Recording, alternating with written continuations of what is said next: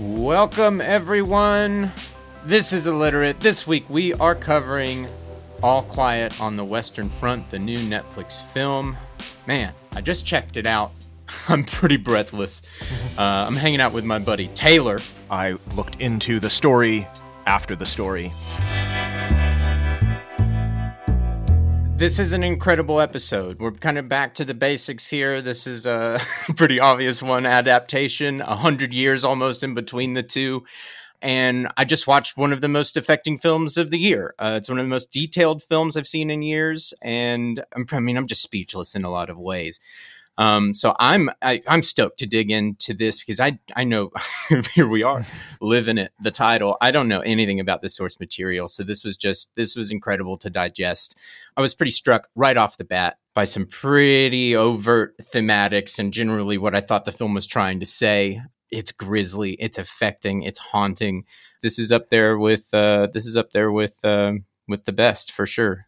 Yeah, well, the original is the original war film, so that's yeah. why the if it ain't broke, don't fix it. Right. The m- book and movie started a whole genre of veterans after the war writing about their experiences authentically. Which is so interesting too, and this isn't far removed from Sam Mendes's 1917, you know, centered around World War the same, One. you know, centered around the same conflict. So now uh, I was struck really, really immediately to be able to have something just as beautiful, just as breathtaking and deeply detailed on the other side. Um, yeah, because we've we have so few of those stories, and I instantly then was thinking like, oh, I'm so happy that I'm getting to do this with a pre Third Reich uh, German story. I, yeah. I, we focus on the Nazis. We'll get to speaking about some of that things, but this was the perfect the perfect uh, German story to bring to uh, uh, an audience and a gravitas uh, yeah. like this. I was just I felt lo- lucky almost. well, and what's also this is the first German version of this story. The book that everybody reads in high school is a translation written by a German author after yeah. World War One, and he fought in Germany for Germany during World War One. So to have that added layer of different yeah. perspective as opposed to an American film about Americans winning wars. Right. right. it is it is that's also why it's very affecting and and the anti-war message behind it. Which I don't know if I want to play my cards too quick here, but like that connected immediately. The title connected immediately into what I saw the film was trying to say uh, in the first scenes, in the way that we are introduced to our main characters before I even meet them, really. And in the scene I am meeting them, I understand exactly what their purpose really is, what the over, what the overarching story really is. It's it's it's much more than just their story. Um, this is a uh, this is a meditation on a machine that yeah. is like an instrument breathing air through it. That's what i and again this is one of the most affecting movies i've seen this year in in particular because of the score. The score mm-hmm. is enigmatic and guttural and strange almost in a way uh, conflicting with what you would assume going into a movie like this might have. Uh, it connects right into what i'm saying about this idea of a machine yeah. an instrument um, and the air blowing through that instrument is the literal breath of these soldiers. That's what yeah. I was. That's what I was thinking in the opening sequence. when with the, talking about uh, sort of a bigger machine and the helpless hopelessness of it, the main character dies, and that's spoiler. Hundred year spoiler. The uh, situation that gets added to this newer one, which is drawing either praise or criticism, is this secondary story higher up the generals and lieutenants and whoever involved in creating the armistice when is the war going to end? Mm-hmm. nowhere is this in the book or the other film versions. And some really? people might say yeah that it undercuts the point of the book that it is about this lowly soldier lacking any sense about what's going on and the mindless brutality no sense of you're just in the trenches. But then I, when you yeah come out i to, get that. Yeah but yet the film closes with what I think is the answer to all of that of saying well, how useless and pointless some of this conflict actually was. They're fighting for mere yards that did not amount to anything. Um, yeah. And you don't really get the impact of that unless you see the people disconnected from the boots on the ground conflict talking about that. Uh, I I think without the end cards, yeah, it would feel it would it would be a little bit disjointed, but the end cards to me totally answer the armistice plot here. um, it's like this is the this is the above board red tape nonsense that goes on. Meanwhile, this is happening. Yeah, and the cognitive dissonance between the two. Yeah, so it's it's definitely a different take, and they added that, and I think that the armistice thing shows more of what happened, which we'll get into with what was going on the time the book was written and thereafter, the story after the story, because yeah. now we have that context 90 years plus later of when since it was written and the movie was made that this armistice gutted the German military. This is a quote from the movie you saw. They were saying if peace spurs more misery than war, the German people will resent it. And then here comes the Nazi Party and the Second World War right. Following this beaten down sentiment. So it is it is uh, something that hadn't happened yet to a degree was happening when this story right. was originally conceived but now we see oh this is what it yielded and so a modern filmmaker is uh, adding that piece to it which is interesting yeah i think it's fascinating i was uh, i was um, I was intrigued to learn that that wasn't part of the original. Um, but I think that's exactly right. We have the benefit of 90 years now, and, and how many more conflicts to think and study if the machine is it is it still true? Do, do what we said 100 years ago about this thing? Is it still is it still this? I think that's worth it's worth a new that's worth a new stab at it. That's worth adding a new piece to. I think that those end cards are just are just gutting, man. right, because the the the original book and film was touted as, oh, perhaps this will prove that war is pointless and this will end it. In the meantime, evil I, lurks, and yeah. I remember it closing out and you know pontificating on just the idea that the main character dies and how rare that is until yeah. until 17 million people lost their lives in the conflict of World War One. It comes up on yeah. the screen, and I go, "Yeah, well, it's probably more likely that this is the story that I would that yeah. you would know. You know, this is more likely than the ones that made it through. you know, it's like this. Yeah. This is the. so I, I, as soon as I had that thought, and then that appears on the screen, it it, it really shuts you up yeah, yeah. Uh, let's jump into who it didn't shut up the the person who actually Gosh. experienced this and and and the weaving path that he takes through writing and history unfolding it's like I said, it's, it boggles my mind because it is so hard to conceptualize. It seems so long ago and not so long ago, but here he is responding to something, being involved in something, and all the little tidbits about that that I certainly didn't know. Uh, yeah. That really, hopefully, will get. If you do like this film, if it does mean something to you, here's here's what here's what actually yeah, happened yeah, in real life, not just this conflict portrayed. Eric Marie Remarque and the second and third name there were changed. Marie was his mother's name, whom mm-hmm. he loved, who he changed to honor her. And then Remarque, I'll get to in a second. This was published in late 28 in two parts in a newspaper and went out as a hmm. book in 1929. Eric had served in World War One, had been writing since he was 16, and he was 30 in 29 when the book was published. Okay. And was the best-selling book of that year in America and certainly other places worldwide. This is because I know I'm throwing around a lot of dates, 10 years after the armistice, after the end of what this book and okay. film is proposing. So he's seen what's happened to veterans, his experience, how shell shocked people were, what was the point of it. Something is on the rise in the country that I live in and I don't like it. Mm-hmm. What can I say about my experience? So, just an odd tidbit about it. Like I said, he'd been writing a bunch. And after the war, got a technical writing job for Continental Tire, which published a comic series in their magazine, and it just reminded me like how Dune was published by Chilton, oh my gosh, the auto yeah. repair manual people. Oh my god! So yes. it's kind of funny that there's a similar weird start uh, to his writing career as well yeah. after after the war, and then the strongest voices, as I said, things coming into the to bear in the 30s, early 30s, the strongest voices against this coming out. are the Nazi Party as it's rising, saying, "Oh, it denigrates the war effort, it exaggerates what happened, it villainizes Germany." It's all of the things that they're not for. uh, even though in the opening of the book he's saying it's not a anti-Germany statement, it's it's the what happened to individual young men right who bought along. They were not a lot of them conscripted. They said, "Oh, I want to fight for this. What is Right. this even?" And so, yeah, when when the party rises in 33, this book becomes one of the first publicly burnt books and all the private versions are to be handed over to the Gestapo. He was Good on God. the hit list for the Nazis. that writer and his stories. Yeah.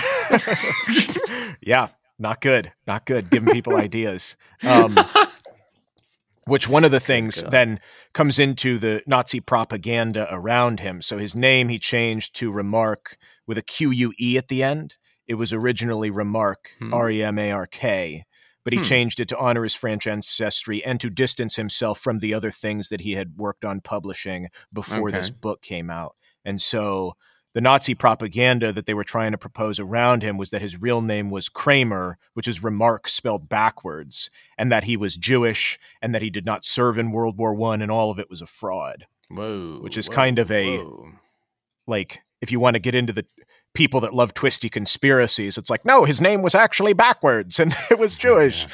It just feels conspiracy enough to be true, and that was what they were Okay. hoping to do. Yeah. yeah. Um, so yeah, it, it, it really affected him in the moment, really right after the few years after this is happening. The night of the burnings, he got wind of this and fled to Switzerland yeah. because I'm they're going to come yeah. after him. Uh-huh. And then uh, stayed there until he went to the US in 39 before my ideas. really they want me for my World ideas. Yeah. Yeah. what you got in your head there is contraband. Exactly. Yeah. Well, especially to the militaries. So it wasn't just Germany. The Austrian military banned it, and so did Czechoslovakia. They didn't want because, it, like I said, it, it it reached out beyond just Germany. It was like, oh no, this is what if any soldier gets their hands on this, they won't want to be involved. It's in kind of interesting how the most like neutral, like it's not like the book is not like you are wrong. The book is this is wrong. Yeah. it's almost like the insecure party, Yeah. responsible for is then acting out in response to Yeah. po- pointing the finger back at themselves inadvertently. Uh, Yeah. Yeah. it's moths to a flame. Moss to a flame. The the unfortunate thing though, he's gone. He's in the US. So he's not privy to anything going on in Mm. his homeland during World War II. Uh his family is still there. And so oh no, no! he doesn't Why? he- yeah. He doesn't know anything about them until after. oh my god! And uh this is yeah, it's not a happy episode right now, but his brother-in-law became a prisoner of war. His stepmom committed suicide Oh my God. and the Nazis arrested his youngest sister, and she was a part of resistance movements. She was found guilty of undermining morale. It was said that they said, essentially, your brother is beyond our reach, but you won't escape us. And they beheaded her in 43. Oh my god! And so, like I said, he didn't know about any of this until after. Yeah, he was he was supremely affected by the message, his words, his ideas. Uh, Jeez. yeah, yeah, yeah. Interestingly, it did not stop him. He wrote 11 more novels, mostly Boom. war related, Yes. before his death in 1970. Yeah.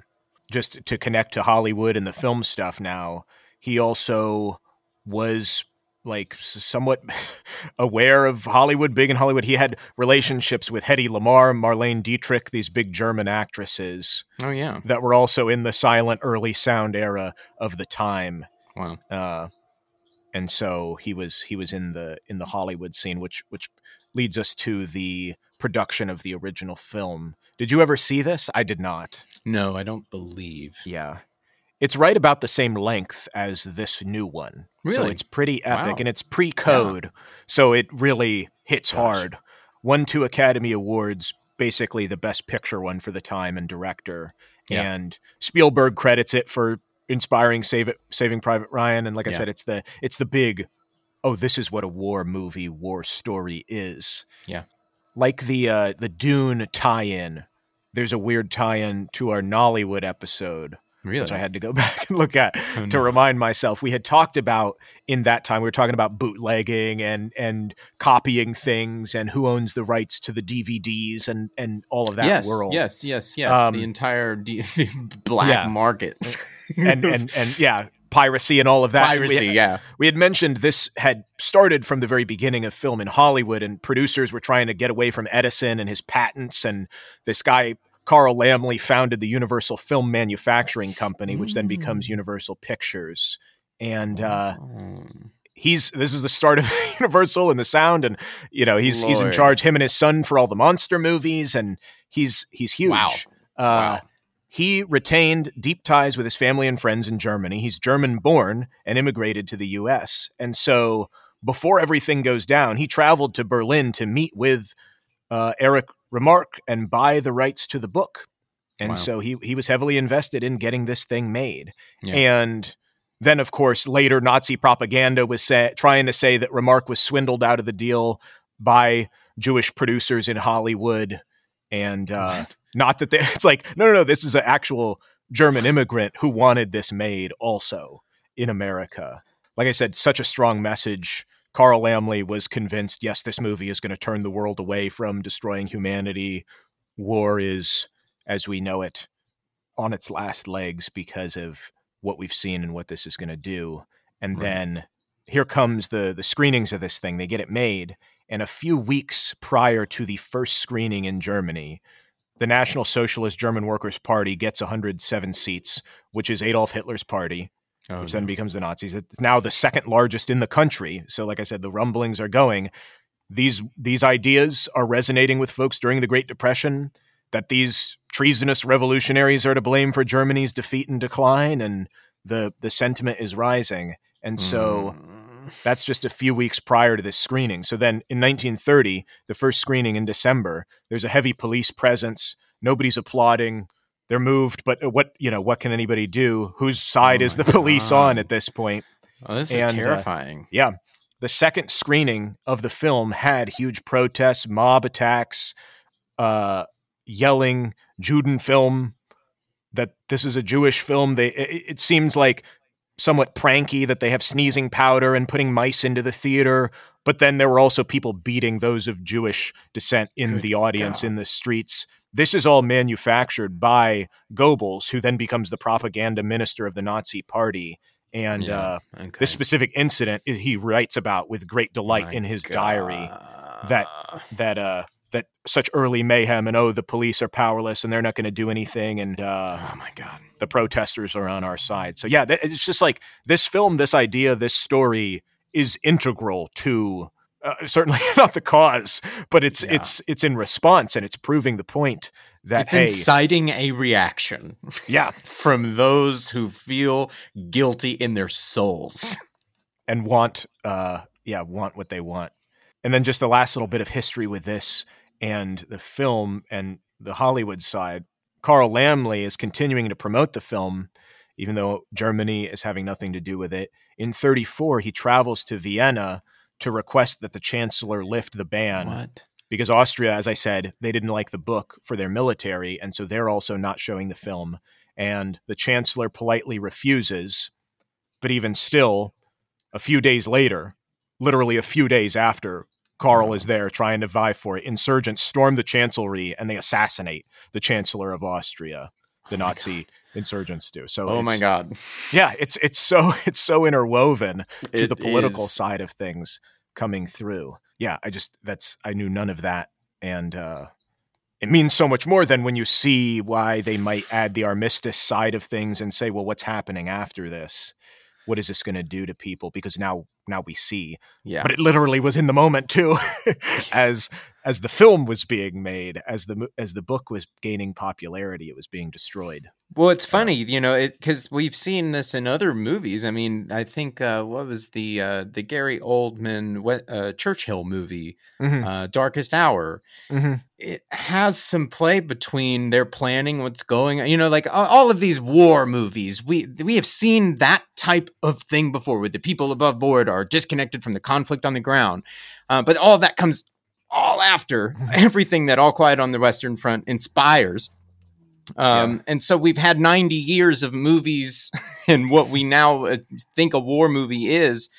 It's almost interesting that All Quiet on the Western Front had that almost I'm, I'm using cliche because I, have, I, don't have a better term for it, but that cliche and inserted it back into this one. Uh, and this is the war. This is the war story to inspire and incite all of these other stories. Mm-hmm. It doesn't have that element that all these other stories end up having. Really, this becomes a very common element in war film that now, yeah, All Quiet on the Western Front has has acquired it as well, uh, and because 90 years have passed from the first question of like, well, this machine is wrong. 90 years have passed. Are, are, all of those questions about that still applicable?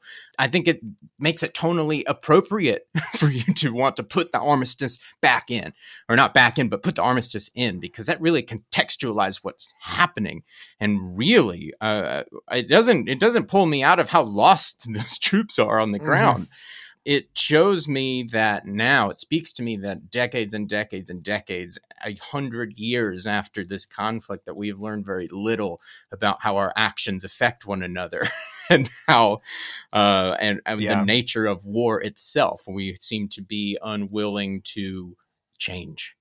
Well yeah uh, yeah you you bring that to bear with, with what you're saying too. It made me think the story of the just the boys in the trenches was not enough for you know or right. it seemed it was it right. was going to be enough and the nazi party said no thank you. Yeah. This is too powerful. Yeah. Uh, we're not going to have people learn this lesson. And so then yeah it's like adding this other piece the higher up piece is like yeah the, the the people that do have the control to sway these things maybe that side of it will show you how fruitless it all is too. These it's these are the just, people yeah. need to be watching the movie. You know, at the end of the day, you know, we need our leaders to see themselves in these places uh, because yeah, this is just, the same story. It hasn't yeah. changed, and that's what I saw. It's the same story. It hasn't changed, and there are some guilty parties among us.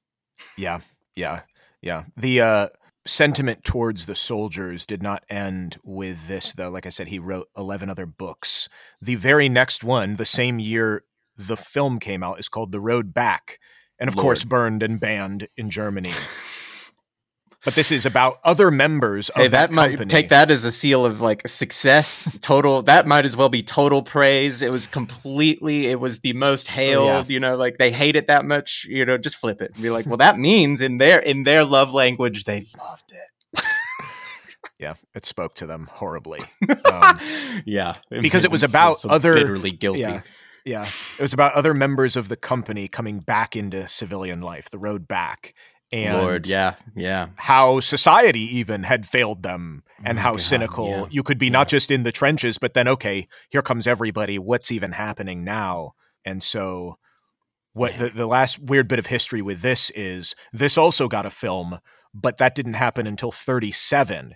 But hmm. by this point, there's too much pressure from Germany, the Nazi party, boycotts. And so they switch directors, heavily re-edit and reshoot it, oh, no. and it is a shell of anything that the book mm. actually was. But I I just found that interesting that it's like yeah. the sequel the book happened, the film, but it's within history that the actions of history are dictating what this media is becoming because of well, it's speaking to what's happening now. It wasn't actually about that, but now it's happening again. And and what that's the the uh, urgency of relevancy. I mean, yeah. it's happening now. We're speaking about it now, and that means the forces that be are acting upon it now. Yeah, um, that's that's a pretty that's a pretty um, that's a pretty hefty thing. That not everything has that urgency. yeah, um, not everything has that that kind of pressing relevancy or that pressing pushback because you are in the midst of it. Um, yeah, it's very rare. I'm, tr- I'm struggling to come up with some other with some other examples. I know there definitely are, but like this is this is this is a context that needs to be fully appreciated. Yeah, well, it makes you want to look to things where like this film is like, is anybody particularly furious about this film? I don't really think so. In the sense of it, it it's a because it's about World War One ostensibly hundred years ago, ninety years ago, and so people don't maybe they don't have the Yeah, same context. exactly. But like you're saying, if you look at stuff that's coming out, what is what is getting people upset? Or what is split 50-50 and some Mhm. and it's the best-selling book in America and it's burned elsewhere and it's banned from the military in these other places. Like that's the kind of stuff I think that you're getting at where it's like Right. that's oh that's what we for you know I, I Yeah. certainly didn't know about this i knew it was about world war one I. I didn't know it was about world war two also Right, right. That it bridges the gap, really. Um, that it's intrinsically linked into into this conflict. But it's um, gosh, Yeah. this is amazing. yeah yeah so One thing that that struck me, um, because I I started the film. I think it had my settings on Netflix to the dub, but I didn't realize it for for a little bit. And then I realized that I hadn't realized it for so long. And then I started looking at the scenes and I flipped over to the subs. And then I flipped back to the dub and I started looking at it because I work in this field. If you've listened to the show for long enough, you might have picked up this. But uh, I was really taken aback by the dub. The dub is casted incredibly well. It's timed perfectly, and I got a lot out of it. And I went back and forth between the two because I, didn't realize I had forgotten or didn't even realize what who what side of the story I was on for the first few minutes. uh-huh. I really had no idea because I wasn't hearing German. I was just the, the movie had started, so like I had to recontextualize about you know three or four minutes in or whatever, um, and go okay, right, this is that. The, oh, okay, got you. And then I started thinking about the voices, and I started thinking about everything that we've spoken about today about you know adding the armistice line is that muddling how lost the soldiers feel. Well, I mean. I started looking at the rest of the film like, well, could I watch this and have no idea what side is what? yeah. because that does not matter because that is the point because this is not a anti anti American anti this is this is ultimately strictly about I said it earlier about this isn't about you are wrong this is about this is wrong. Yeah. And so it, it just instantly it cut through all of all of the right and wrong and the political nonsense. Barren to this is wrong and i really appreciated that this is wrong and this is the machine who's feeding it i thought that was fantastic and i lost myself in the humanity of it um, you know the the dub is Yeah. like British English, so for, for five minutes I'm going like, but 1917 just came out.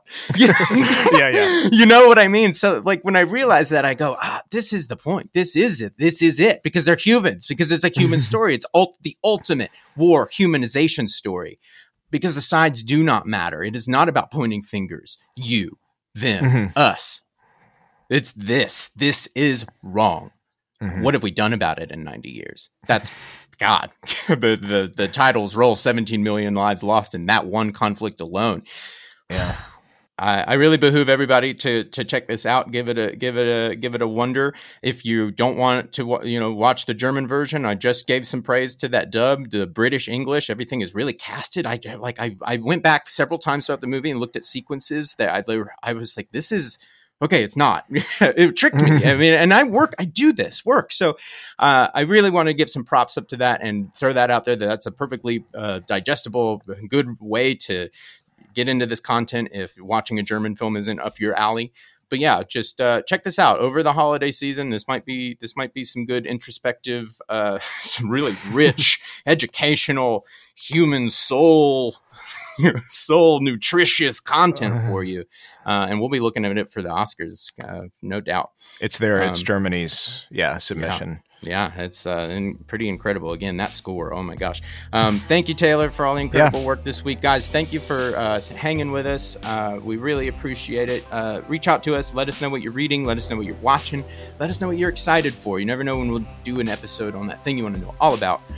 Get in touch with us. At illiteratepod at gmail. At illiteratepod on Instagram. And until next week, stay safe, and we'll talk at you then. See you then.